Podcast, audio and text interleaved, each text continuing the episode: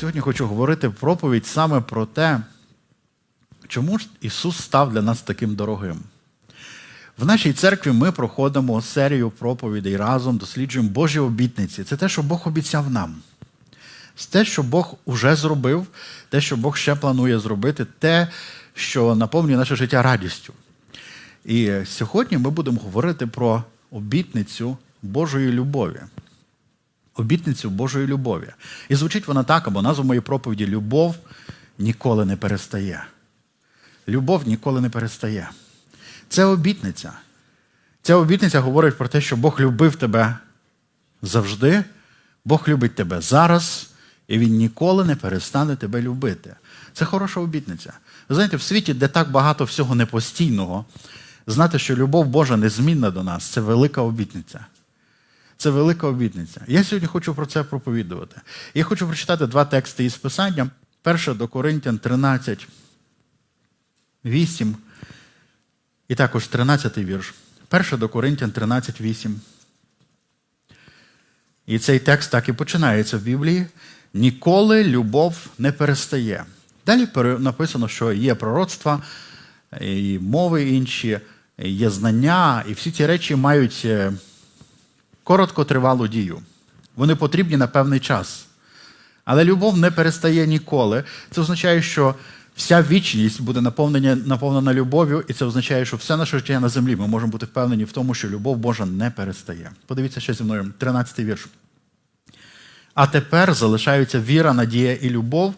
Оці три, і найбільше між ними любов.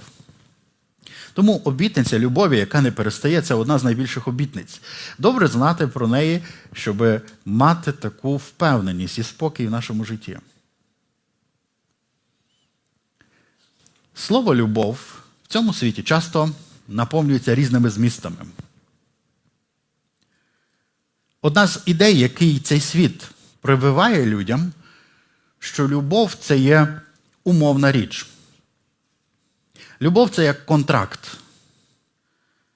І є, кажуть, два види любові, які насправді не є любов'ю. Це вид любові, коли кажуть, я люблю тебе тому що. І далі є якась причина, за що я тебе люблю.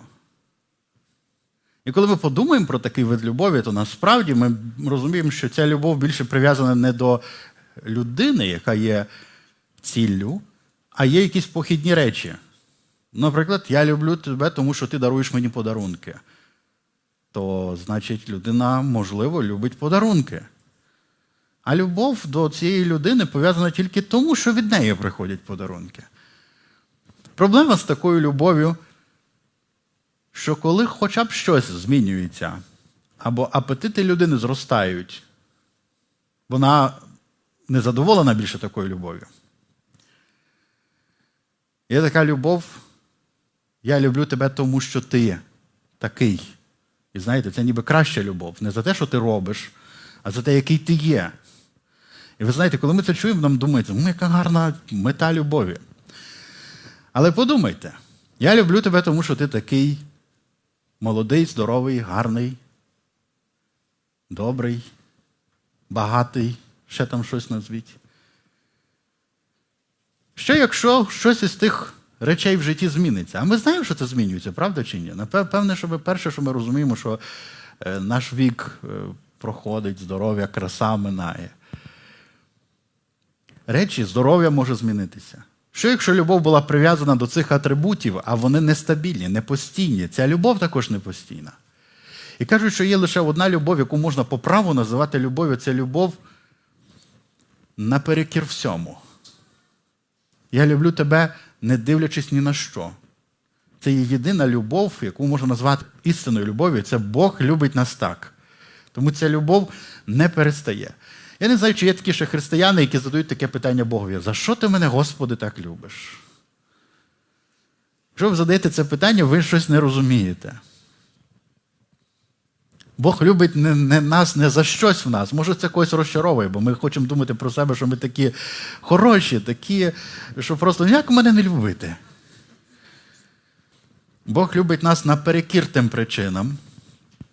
Він любить нас ні за що. Він любить нас через те, що це є виявлення Його природи.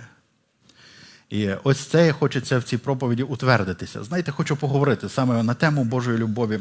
Через те, що характеристики любові часто спотворені, ми можемо прочитати в цьому ж розділі з 4 до 8 віршу, що Біблія говорить про любов, як любов проявляє себе.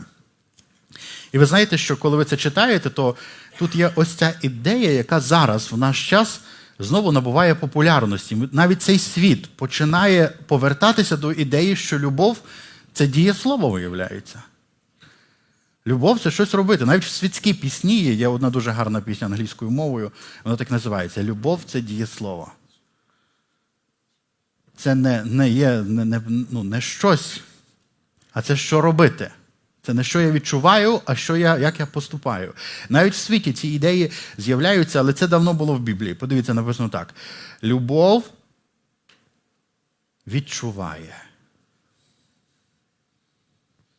Любов насолоджується. Ой, ні, щось я не. У вас інший переклад, правда, в Біблії?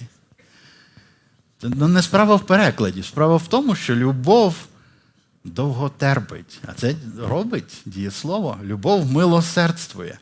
Любов не заздрить, любов не величається, любов не надивається, не поводиться нечемно, не шукає тільки свого, не рветься до гніву, не думає лихого, не радіє з неправди, але тішиться правдою, все зносить, вірить у все, сподівається всього, усе терпить. І любов ніколи не пристає, ми щойно це читали. Хороша вправа до цього тексту це коли ви хочете зрозуміти, як Бог любить вас, це поставити замість слова любов Бог.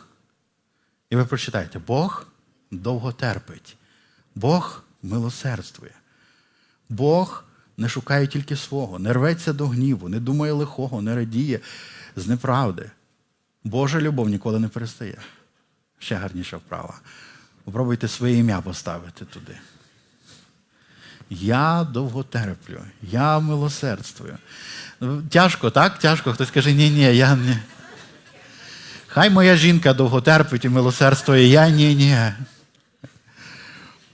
Слухайте, ми можемо любити тільки як ми переживемо любов насправді, бо ми це знаємо по собі. У нас нема, е, якщо хочете, такого автономного джерела любові. Ми можемо любити тільки, якщо ми справді глибоко пережили любов. І ця любов може нас спонукати, любити, дає нам сили навіть, ресурс. Про це ми також будемо говорити. Що треба знати?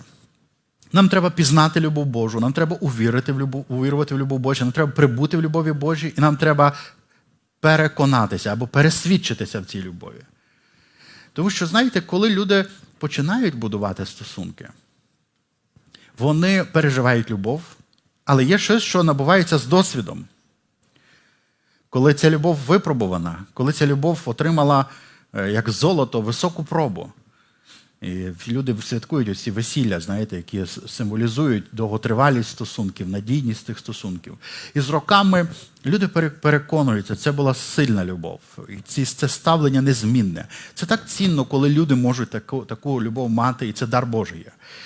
Про що ми з вами говоримо сьогодні? Давайте скажемо про, я хочу сказати про таких сім речей, які характеризують любов Божу. Сім речей. Але все це для того, щоб пояснити одну просту ідею: любов ніколи не перестає. Бог ніколи не перестане нас любити. Бог ніколи не розлюбить, ніколи не передумає, ніколи не зрадить. І ці, ця істина базується на цих семи, про яких я хочу зараз сказати. Тому, якщо ви пишете конспекти, ви можете записати собі перше.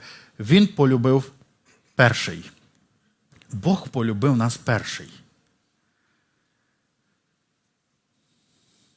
Це дуже хороше питання, хто має бути ініціатором, знаєте? Е, коли люди хочуть побудувати стосунки, хто перший має зініціювати ті стосунки. Коли люди хочуть помиритися, хто перший має. Коли є якась е, складна ситуація, хто перший бере на себе відповідальність. Так от відповідь така: Бог перший. Він був ініціатором, він той, хто перший полюбив, він той, хто перший заявив про своє ставлення до людей. Він був перший, хто вирішив допомогти нам, навіть коли ми ще не шукали його. Ось цей текст Біблії, 1 Івана 4,19. 1 Івана 4,19. Взагалі запам'ятайте собі цей розділ і прочитайте його вдома, тому що він весь про любов говорить. 1 Івана 4,19. Ми тільки один вірш зараз читаємо. Написано: ми любимо Його, бо Він перше нас полюбив. Тобто тут навіть показано, звідки наша здатність любити до Бога з'явилася від того, що ми пізнали Його любов. Він перший нас полюбив. І ви знаєте, він нас перший полюбив, ще коли ми про це не знали. Ви могли жити половину свого життя і не знати, що Бог любив вас весь цей час. І він робив це, не чекаючи взаємності. Знаєте, я ну, я тебе ще люблю один рік, а там подивимось, що з тобою робити. Він любив нас перший і чекав, поки ця любов розтопить лід нашого серця, щоб ми полюбили його. Він перший нас полюбив. Отже, це перша істина про Божу любов. Бог любить перший. Бог є перший в любові. Хто, хто починає, він перший. Друге, ще коли ми були грішниками. Також Слово Боже про це каже, і це Римлянам 5.8. Римлянам 5.8 написано: а Бог доводить свою любов до нас тим, що Христос умер за нас, коли ми були ще грішниками. Не просто Бог перший нас полюбив, це додає, що любив він нас тоді, коли ми були ще грішниками. До речі, це вказує, що тепер ми вже не грішники. Ну, Цей текст показує, що колись ми були грішниками, і вже тоді нас Бог любив. Але коли ми говоримо це слово грішники, для нас це слово дуже звичне, тому що ми знаємо, що таке грішники. Ми грішники, вони грішники, всі грішники. Ну коли ви думаєте про Бога, який святий, і коли він любить грішників, це означає, він любить повну свою протилежність. Тобто любити те, що він мав би ненавидіти по своїй природі. І, власне, він ненавидить гріх. Це правда про Бога. Бог ненавидить гріх, Бог бореться проти гріха, засуджує гріх. Бог карає за гріх. Але виявляється, нас Він любив, коли ми ще були грішниками. Подумайте, якщо ми були в такому найгіршому стані, і вже тоді нас Бог любив, наскільки велика його любов. Амінь. Друге, Бог любив нас, коли ми були ще грішниками. Третє. Ми полюблені до кінця. Ну, мені це так сильно подобається. Я колись як побачив цей вірш в Біблії, він мене так глибоко, знаєте, ніби я відчув, як Бог мене повністю обняв цим віршем. Послухайте, як написано. Івана 13.1. Євангелія Івана 13.1. Перед святом же Пасхи Ісус, знавши, що настала година йому перейти до Отця з цього світу, полюбивши своїх, що на світі були, до кінця полюбив їх. Скажіть зі мною, до кінця полюбив. О, я хочу вам дещо сказати про любов. Щось дуже важливе. Людина дуже складна. Кожна людина дуже складна. Ми і себе до кінця можемо і не знати. У нас є така сфера, яка називається ну, людьми, які досліджують як підсвідоме. Ми краще кажемо, неосмислена частина нас. так? В цю сферу можуть входити як якісь добрі Божі речі, які ще не проявилися. В цю сферу можуть входити якісь погані речі, які ще не проявилися. Знаєте, люди, е, коли ви дивитеся і і знаєте про такі випадки, коли людина якась зробила злочин, і потім всі характеризують, це була така приємна людина, хороша спілкування, ніколи ніхто не бачив за нею цього. Але в ній була якась оця сторона, яка проявила себе через злочин. Можливо, це дуже важкий злочин. Але ось що я хочу сказати. Кожен з нас має цю сферу, яку ми розуміємо, краще про це нікому не показувати. Навіть якщо щось, то ми йдемо до священника на сповідь, і то до такого, якому впевнені, що він не розкаже нікому. Розумієте, що ми всі це про себе знаємо. До речі, саме ця, цей факт про нас перешкоджає нам приймати любов Божу. Тому що ми легко повіримо, що Бог любить нас у сфері наших хороших якостей. Але що Він приймає наші погані якості, нам важко. Ну, до речі, якщо ми пам'ятаємо попередній текст, що Він любив нас, коли ми ще були грішниками, то це вже показує, що Бог любить нас повністю в нашому найгіршому стані. То чому ми сумніваємося, що Він любить нас в процесі освячення? Що він може нас не любити. Через що це все? Тому що ми зрозуміли, що ставлення людей дуже залежить від того, е, як вони нас бачать. Так, ми це знаємо в житті. Люди дивляться на нас з якої відстані, таке і ставлення. Ми навчилися всі показувати себе найкращим чином перед людьми. Ну, не всі навчилися добре. Деякі дотепер не вміють себе гарно. Знаєте, буває людина і вихована, і з хорошим характером, і з- і з- але не вміє цього показати. Але кожен з нас точно знає, що є та сторона, яку ніхто не любить. І коли, не дай Бог, ця сторона проявлялася, ми відчували від, відкинення відразу ж. Люди дуже гостро на це реагували. Навіть християни могли так реагувати.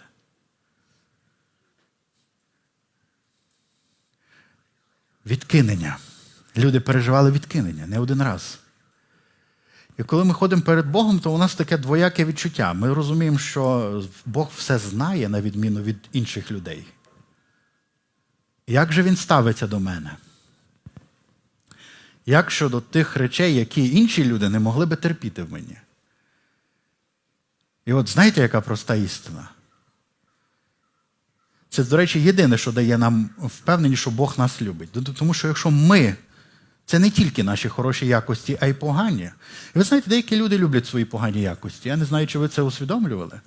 Люди такі, от буває таке в людях щось, в кожній людині, в мені також, напевне.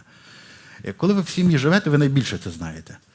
Коли ви кажете, коли ви розумієте людину, і ви бачите, я люблю ту людину, але в ній є ті речі, і вона не хоче їх міняти в собі. Знаєте, така, ну хтось впертий, наприклад. Не найкраща якість. Ну, тобто, взагалі, в цілому. Але воно іноді допомагає в житті. Тобто вона може бути як наполегливість. Тобто людина досягає якоїсь цілі. Але люди, які живуть з людиною наполегливою, вони не думають, що це велике щастя.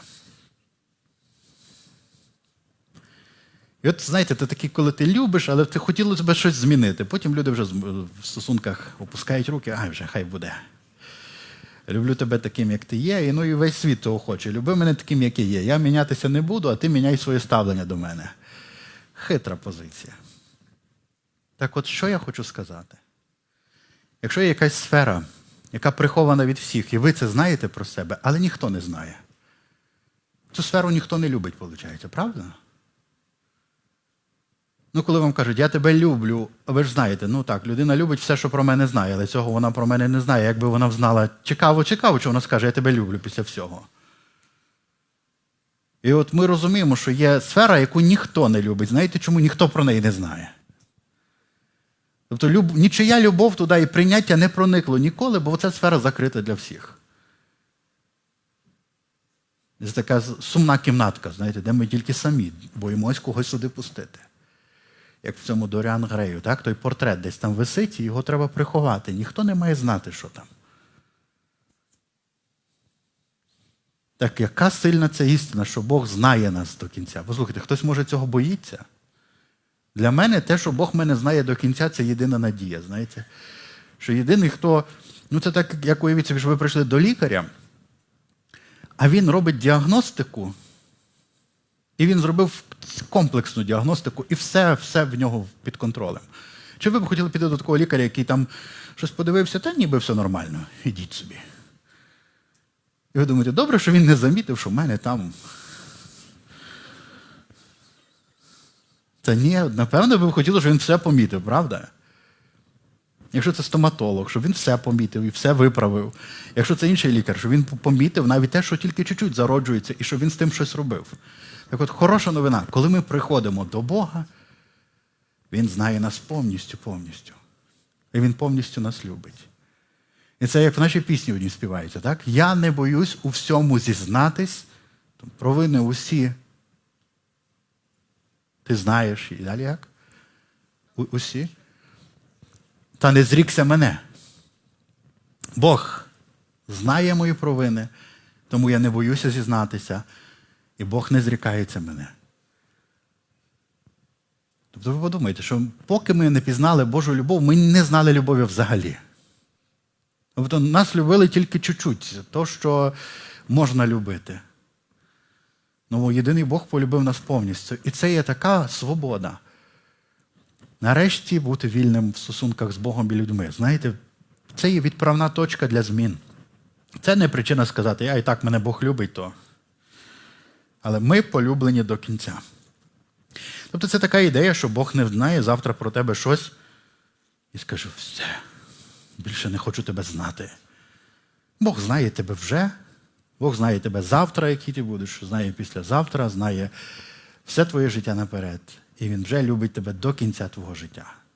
Амінь. Дивіться.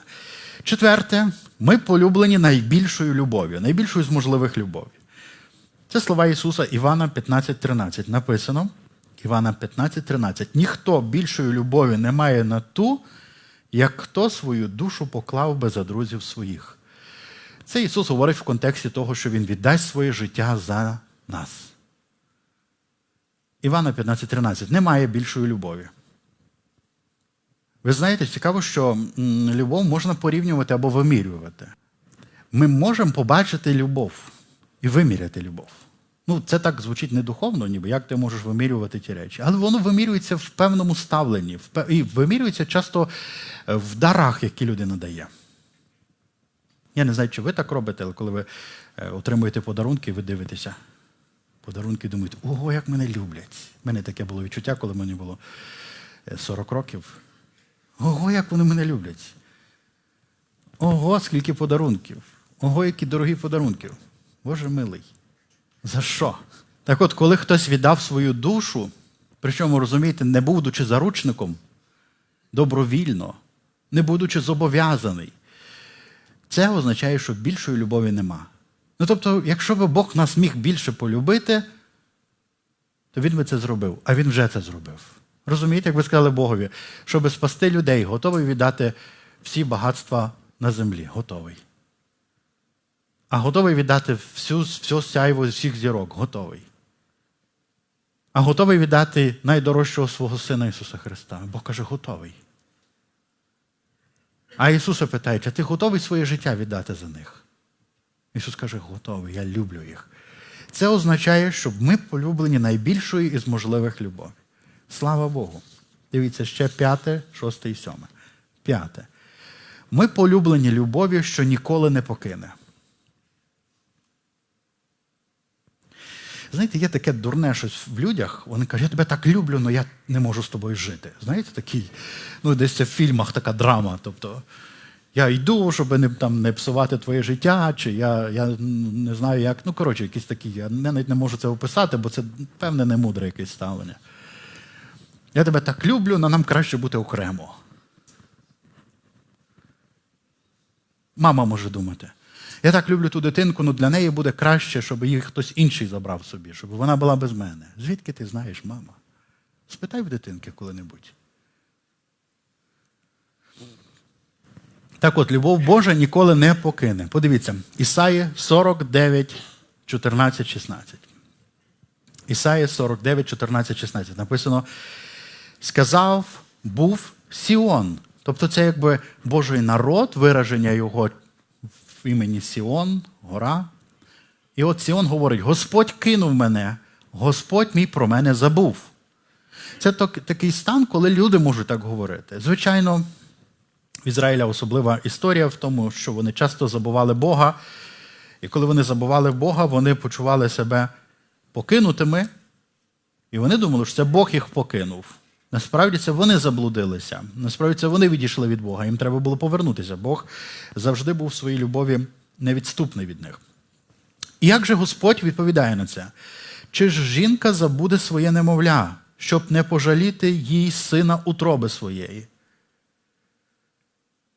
Та коли б вони позабували, то я не забуду про тебе. Отож, на долонях своїх я тебе вирізбив твої мури позавсіди передо мною. Тобто це відповідь Божа. Навіть якщо материнська любов може коли-небудь підвести, Бог каже, моя любов ніколи не покине тебе. На долонях своїх я тебе вирізбив. Ви знаєте, що у Бога завжди є нагадування про нас, в Його присутності. Ісус описаний у вічності як агнець заколений. Тобто Він назавжди має ось цей пам'ять на своїх долонях про любов до нас, про наші імена. І він каже, ніколи я про тебе не забуду. Ніколи я про тебе не забуду. Любов, що ніколи не покине. Шосте, про що я хочу сказати, ця любов сильніша за все. Тобто є різні сили в світі, але любов, сила любові є сильніша за все. І це тому, і це саме тому, чому Бог переможе у всій війні проти диявола і демонічного. Знаєте, все ж диявол має певну силу. Його сила в основному зосереджена в неправді і в схильності грішних людей вірити в неправду. Але Божа сила в любові, і ця любов сильніша над усе. І подивіться, написано таке питання. Римлянам 8, 35, 39. Хто нас розлучить від любові Христової? Тобто це питання про щось інше, ніж попереднє. Отже, ми знаємо, що Бог ніколи не передумає, ніколи не покину, не залишу тебе. Я люблю тебе до кінця, я знаю тебе. Але тепер постає таке питання: а що якщо між нами і Богом хтось попробує вклинитися, якщо хочете, і розірвати наш зв'язок? Що, якщо хтось попробує перервати цей зв'язок? Ну, може, є якісь сили чи обставини, які можуть прийти і стати між нами і Богом. Що тоді? Він задає питання таке апостол Павло: хто нас розлучить від любові Христової? Це одне із трьох питань, які він задає, і це таке питання, як виклик. А ну, хто може розлучити нас від любові Христової? Покажіть мені силу, яка може розлучити нас від любові Христової. І далі він переховує, чи недоля, чи утиск, чи переслідування, чи голод, чи нагота, чи небезпека, чи меч. Як написано, це Псалом 43 або 4. За тебе нас цілий день умертвляють, нас уважають як овець приречених на заколення. Отже, ця тема йде про переслідування. Павло каже: люди переслідують нас за Ісуса Христа і думають, що тим вони покажуть нам, ну що, де твій Бог? Бог тебе не любить. Ось ця недоля, утиск, переслідування, голод, нагота, небезпека чи меч. Вони стають між тобою і Божою любов'ю. Де твоя, де та любов Божа? До тебе. І от питання в тому, чи може такі обставини відлучити людину від Божої любові? І відповідь не може. Навпаки, у всіх тих обставинах ми ще більше переживаємо Його любов до нас. Тобто обставини можуть бути самі неприємні, але любов ще більша і глибша до нас в той час Божа. І написано: в цьому всьому ми перемагаємо у всіх цих обставинах тим, хто нас полюбив. Ось чому так важливо знати любов Божу. Тому що дивіться, коли приходять складні обставини, нам треба в них перемогти. Де взяти силу? І ця сила базується на тому, що є той, хто нас полюбив. Коли я знаю, що він мене полюбив, і коли приходять обставини, я не починаю думати, а може, мене Бог розлюбив. Я починаю думати, його любов до мене сильніша за будь-які обставини. І я сильніший за ці обставини, якщо його любов дозволила мені пройти це. Значить, мені не треба чогось боятися. А що мені треба робити? Подумати про його любов, зібрати силу, яку я маю, і протистати цим обставинах. Тому що далі написано: у всьому цьому ми перемагаємо тим, хто нас полюбив. І от послухайте, це цікаве слово. Перемагаємо. Знаєте, що це слово перемагаємо? Складне грецьке слово, яке складається з різних двох слів, і воно означає завойовувати, повністю підкоряти собі без реальної загрози для свого життя і здоров'я. Ну, Хоча є меч, є недоля, утиск, голод, ці всі речі загроза і здоров'ю і життю людей, ми розуміємо. Але насправді, що відбувається в цій ситуації, людина перемагає тих, хто думали, що переможуть її. Це те, що не міг розуміти, наприклад, Нерон, імператор, який знищував християн перших масово. У нього був такий сад, який освітлювався християнами. І він любив гуляти в цьому саду. Перед тим їх обливали розпеченою смолою і підпалювали прив'язаними як до дерев, як смолоскипи. І ось між тими смолоскипами ходив собі Нерон ввечері. Це так, коли йому було трохи скучно, і коли йому бракувало тих арен, на яких він розпинав християн і випускав на них диких звірів. Що він не міг зрозуміти, так щоб не було, ці християни співали пісні своєму Ісусу. І вони помирали без відчаю. Що може бути сильніше за біль від вогню, наприклад? Чи розп'яття? Є така сила, це любов Христа.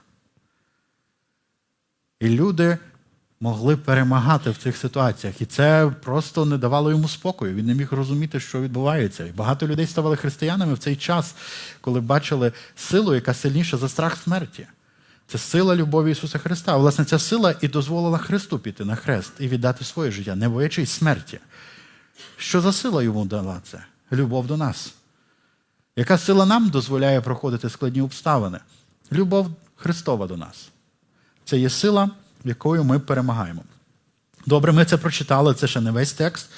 Подивіться, ось цей текст такий сильний. Бо я пересвідчився, що ні смерть, ні життя. Апостол буде використовувати сім таких е, пар протилежностей. І ось ми говоримо смерть і життя як дві сили. Так? Ні те, що може принести смерть, ні те, що може принести життя, так? якісь обставини, які в житті можуть статися. Ні ангели, ні влади, тобто мається на увазі влади е, темного світу, ні теперішнє, ні майбутнє, ні сили, мається на увазі сили будь-які, чи це сили, які мають владу в цьому світі, ні якісь чудотворні сили, як магічні сили навіть, не можуть е, відлучити ні вишина, ні глибина, ані, тобто мається на увазі не те, що вгорі, ні те, що під землею, як демонічні сили, ані інакше інше створіння не може відлучити нас від любові Божої, яка в Христі Ісусі Господі нашим. Ось ця обітниця тут розкрита. Чому любов Божа не перестає? Тому чому ніщо не може нас розлучити? Немає такої сили, яка може розлучити нас від любові Божої в Христі Ісусі. Це так важливо бути впевненим в цьому. Знаєте, чим відрізняється людина-язичник, яка не знає Бога, і людина, яка знає істинного Бога? Язичник пізнає Бога через обставини. Для нього стосунки з Богом це як і ромашка, любить, не любить. знаєте. Тобто сьогодні гарне сонечко, Бог мене любить. Випало багато снігу, Боже, за що ти на мене гніваєшся? Розумієте? Тобто, сьогодні я здоровий, о, мене Бог любить. Захворів я, щось, якась кара Божа, що я роблю не так, що треба яку жертву принести. Язичництво так думало. Вони ніколи не знали Бога і його ставлення. І вони це ставлення впізнавали по стихіях природи і пробували якось на це реагувати. Але ніколи не було впевненості в настрої Бога завтра. В язичника ніколи не мав впевненості в тому, як Бог до нього ставиться завтра. Завтра побачимо як Бог мене до мене. У нас є впевненість, що ніколи, ні в теперішньому, ні в майбутньому ніяка сила не може нічого зробити, щоб Боже ставлення до нас змінилося, і щоб наша впевненість. Подивіться, Павло каже про це: я пересвідчився в тому. Я пересвідчився. На своєму досвіді він каже: Я знаю, що ніщо не може розлучити нас від любові Божої. Отже, це любов сильніша за все. І сьомий принцип або сьома характеристика любові Божої. Любов вічна. Це любов вічна. Слово вічна це означає те, що немає ні початку, ні кінця. Божа вічність мається на увазі. Єремія 31.3. Здалека Господь з'явився мені та й промовив: Я вічним коханням тебе покохав, тому милість тобі виявляю. Отже, це вічна любов. Бог любитиме не завжди. Амінь. Подивіться, зі мною коротко ще. Як це може впливати на наше життя? Коли ми знаємо про Божу любов, що вона така, що вона всеохоплююча, що вона вічна, що вона ніколи враховує всі обставини, знає нас повністю, любить до кінця. Як це впливає на наше життя? І знаєте, перше, що це дає, ця любов викликає в нас любов до Бога. Як його можна не любити? Якщо ми пізнали Його любов, нам хочеться любити Його відповідь. Також ми отримуємо самі силу любити інших людей. Ми отримуємо силу змінюватись. Ісус каже, наприклад, перебувайте в любові моїй, щоб мати повну радість. І далі Він каже, що коли ви виконуєте заповіді, ви перебуваєте в моїй любові. Тобто, таки, це коли я читав цей текст, таке враження, Господи, виходить, що любов перебувати в твоїй любові це умовно, якщо я виконую заповіді, бо Ісус каже, я виконав заповіді, перебуваю в любові Отця, так і ви виконуєте мої заповіді, щоб перебувати в моїй любові. І в якийсь момент мені стало трошечки. А чи я завжди можу виконати Божі заповіді? І знаєте, відповідь така: я не можу виконати. Якщо я уповаю на свою силу, не можу. Але чого я уповаю на свою силу, якщо я пізнав силу Божої любові, яка вище за все? І от, уповаючи на силу любові Христа до мене, я можу виконати заповіді. І пробувати в любові Божій. Це проста ідея. До Христа ми не могли, з Христом ми можемо. Ми нове творіння, і нам дана найбільша сила. Сила змінюватись. Це сила змінюватись. Сила перемагати. Написано, всьому цьому ми перемагаємо. Сила проходити усі життєві обставини. Сила не боятися судного дня. Також це написано в 1 Івана, 4 розділ. Написано, що любов в нашому житті так вдосконалюється Божа, тобто зростає, і ми її перез... ну, пізнаємо все більше, що вона проганяє страх із нашого життя, що ми не боїмося судного дня. Тому що Бог змінює наше життя на образ Христовий. Сила не боятися судного дня. Також це є сила досягти повноти Божої. І все це починається з любові. Я можу ще дати коротку, коротку таку характеристику, що любов Божа дуже персональна. Знаєте, Бог нас любить не гуртом, а кожного окремо. Він любить нас і разом, але Він знає нас по імені. Я не знаю, чи це важливо усвідомлювати, але я хочу, щоб знаєте, іноді люди мають таке відчуття, що та хто я, я десь там збоку, я маленький, я незначимий. І знаєте, так вони себе самі якось завжди віддаляють. Є люди, які навпаки про себе думають добре. І коли вони приходять, вони займають десь перші місця, тому що думають, ну а хто ще має сидіти на першому місці, якщо не я. А є люди такі, які на останньому сидять і думають, що я чиєсь місце не зайняв. Ви розумієте, люди по-різному буває. Ну, Це багато речей, виховання, е, досвід батьків, що транслювали цій дитині. І тут ми не говоримо про смирення чи гордість зараз. Я кажу про те, що як сама людина себе оцінює, наскільки вона цінною, потрібною в Божих очах, і в людських очах, і в своїх очах. Так от, якщо ми зрозуміємо, які ми цінні в Божих очах, а для того, щоб це зрозуміти, Ісус розказав три історії. От він каже таку річ. Матвія 18, 10, 14. Матвія 18, 10, 14. Написано: стережіться, щоб ви не погортували ані одним із малих цих. Тобто Ісус вчить своїх учнів не гордувати людьми. І конкретно мова була про дітей, які там були. Але малих цих можна ми можемо ставитися і до людей, таких, знаєте, незначна людина, як пересічний українець, як казав один з президентів наших. Так от, що вчить Господь, що ми не можемо ставитися до людей як до малих цих? Хоча він каже, так, є такі люди, які в світі цьому так, може, позиціонують себе чи їх так. Він каже, знаєте далі, що він каже? Бо кажу вам, що їхні ангели повсякчасно бачать у небі обличчя мого Отця. Тобто далі написано щось, що у кожного з цих незначних людей є, виявляється, персональний асистент ангел, який кожен день звітує Богові, як справи в цієї людини. То охороняє. Ви уявляєте собі це? Наскільки це людина просто привілегійована в Божих очах, що у кожній такої людини є власний ангел. Ви можете не знати, але у вас є ангели, які Бог дав вам для служіння. Це слуги високого рівня. Вони знають, вони пильнують багато. І от розумієте, що Ісус каже? Прийде ангел на небо і скаже, як там справи у мого найдорожчого, і він питає про вас. І ангел каже, не дуже. Ну, тобто в нього ніби все добре, але деякі люди його ображають, гордують ним. Богові це не сподобається, він любить кожну людину. Добре? Що ж далі написано? Син бо людський прийшов, щоб спасти загинуле. Як вам здається, коли якийсь чоловік має 100 овець, одна із них заблудить, то чи він не покине 99 в горах і не піде шукати загублою, заблудлою? Послухайте, цікаве питання. Ісус пробує статистично дещо нам пояснити. Він каже: от є 100 овець, одна загубилася. Яка цінність цієї одної зі 100?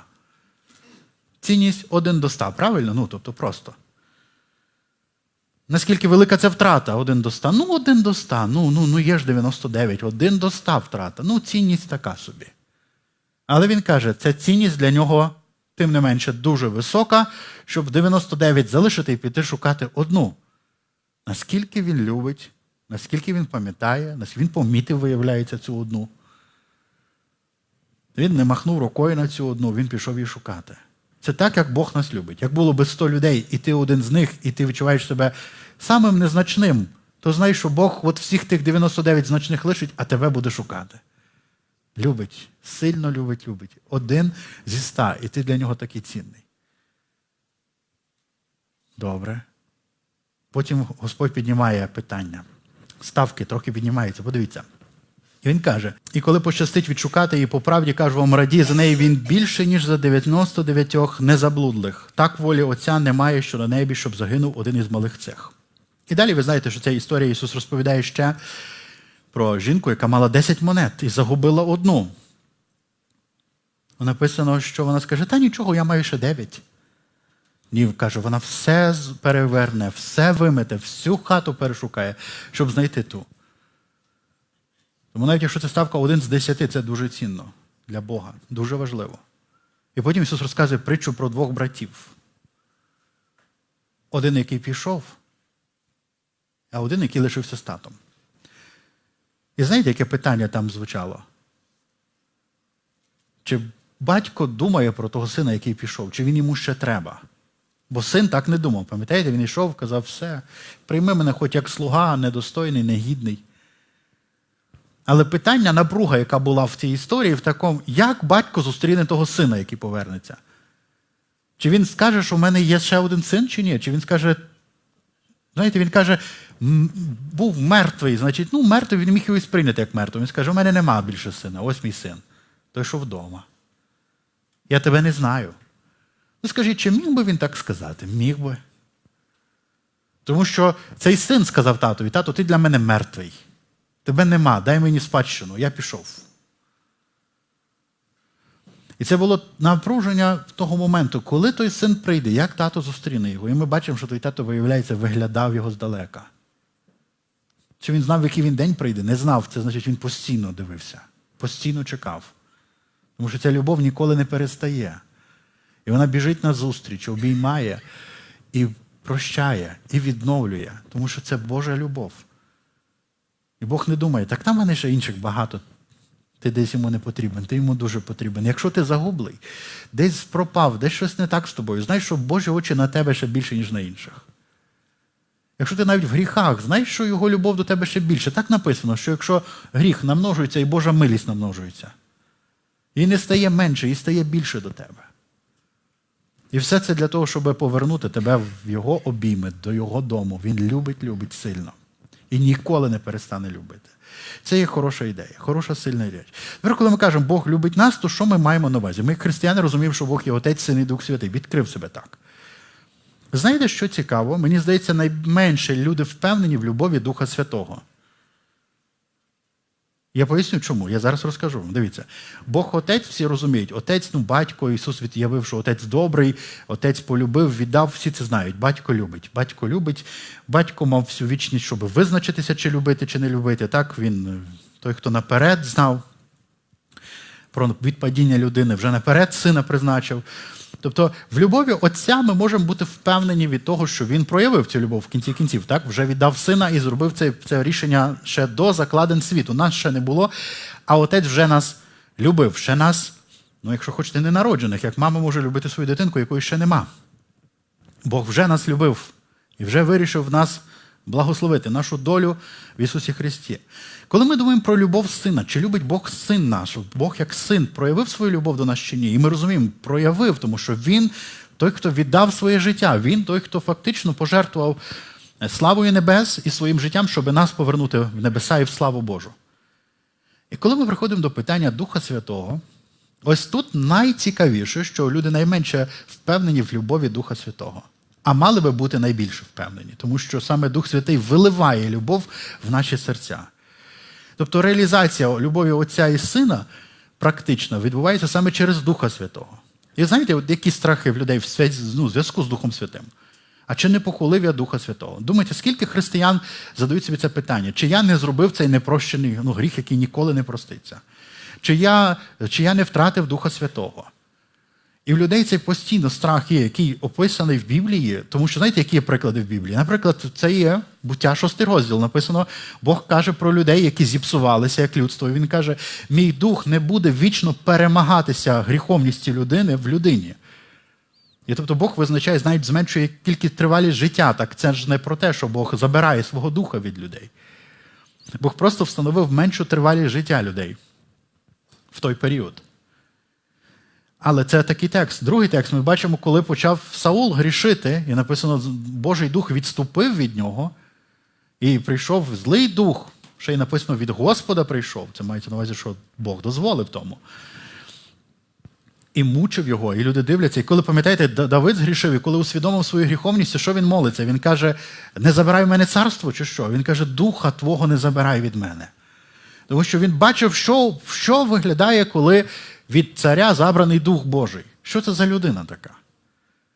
Що в неї за доля, за життя, за, за в чому радість тої людини? Вже немає радості. І як чи може вона змінитися? Не може. Пам'ятаєте, Саул не раз сказав: все, більше не буду, давай все, помиримося, і знов те саме. Він не має сили без Духа Божого змінитися. Коли ми читаємо Новий Завіт, у нас є декілька текстів, де написано не засмучуйте Духа Святого. Є написано тексти, які де де сказано, що там хулана Духа Святого не проститься, чи написано, що скільки більшої муки заслуговує той, хто Духа благодаті зневажив. І коли ми читаємо ці тексти, ми думаємо, чи Дух Святий любить нас надійно. Знаєте в чому? Ви розумієте, так, про що ми говоримо?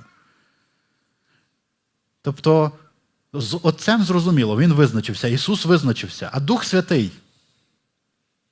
Чи може бути щось, що що я зроблю, і Дух Святий скаже, все я пішов від тебе, лишаю тебе. Ну, Звучить, може, як е, трохи таке не дуже питання в церкві, але воно собі задають люди багато. Подумайте про це. Що важливо знати про Духа Святого, є якби дві характеристики, які які Духом Святим описаний. Перше, що написано, що ми запечатані ним на день викупу. Тобто це як печать, і цю печать ніхто не може зняти з нашого життя, аж поки не прийде день, коли Ісус повернеться за нами. Почуєте, що це означає? Дух Святий з нами аж до приходу Ісуса Христа. Тобто Він для того і прийшов. І ця печать ніколи не буде знята раніше. Він запечатаний. Друге, написано, що Дух Святий це дар. І коли ви думаєте про дари Божі, ви маєте знати, що дари Божі не є відмінні і покликання. Бог не дає дар потішитися і потім забрати, бо ти себе погано поводив. Дух Святий даний нам як дар. І я хочу, щоб ви також розуміли, що Дух Святий також пожертвував і умалив себе, як і Отець і Син. В цьому і є жертвеність Духа Святого, що Він живе в наших тілах, і Він зустрічається з нашою недосконалістю. І так це може його засмучувати, але не так, щоб засмутитися і не розмовляти з нами. Не так, щоб залишити нас і сказати, все, більше я з тобою не хочу мати нічого спільного. Написано, не засмучуйте Духа Святого саме в тому, що Він в вас, і Він просто не має куди подітися, якщо хочете. Він завжди буде з вами. І він не має як вас покарати також. Бо він і не збирається цього робити. Він прийшов як як той, хто просто прийшов допомогти тобі. Він твій друг. Він за тебе, він любить тебе. І він з тобою назавжди. Ось це усвідомлення, що Дух Святий з нами назавжди, в нас. І якраз він має прогнати оцю ідею сирітства. Знаєте, це сирота думає, мене прийняли батьки, ну чому вони мене не викинуть знову? Чи якщо я зроблю щось неправильно, зламаю якусь річ, вони мені скажуть, пішов звідси. От саме проти того сирітства був даний Дух Святий. І тепер уявіть собі, якщо наше сирітство не дозволяє йому виконувати його роботу. Треба прийняти Духа Святого, прийняти Його любов до нас, прийняти Його, дозволити йому проникнути у всі сфери нашого життя.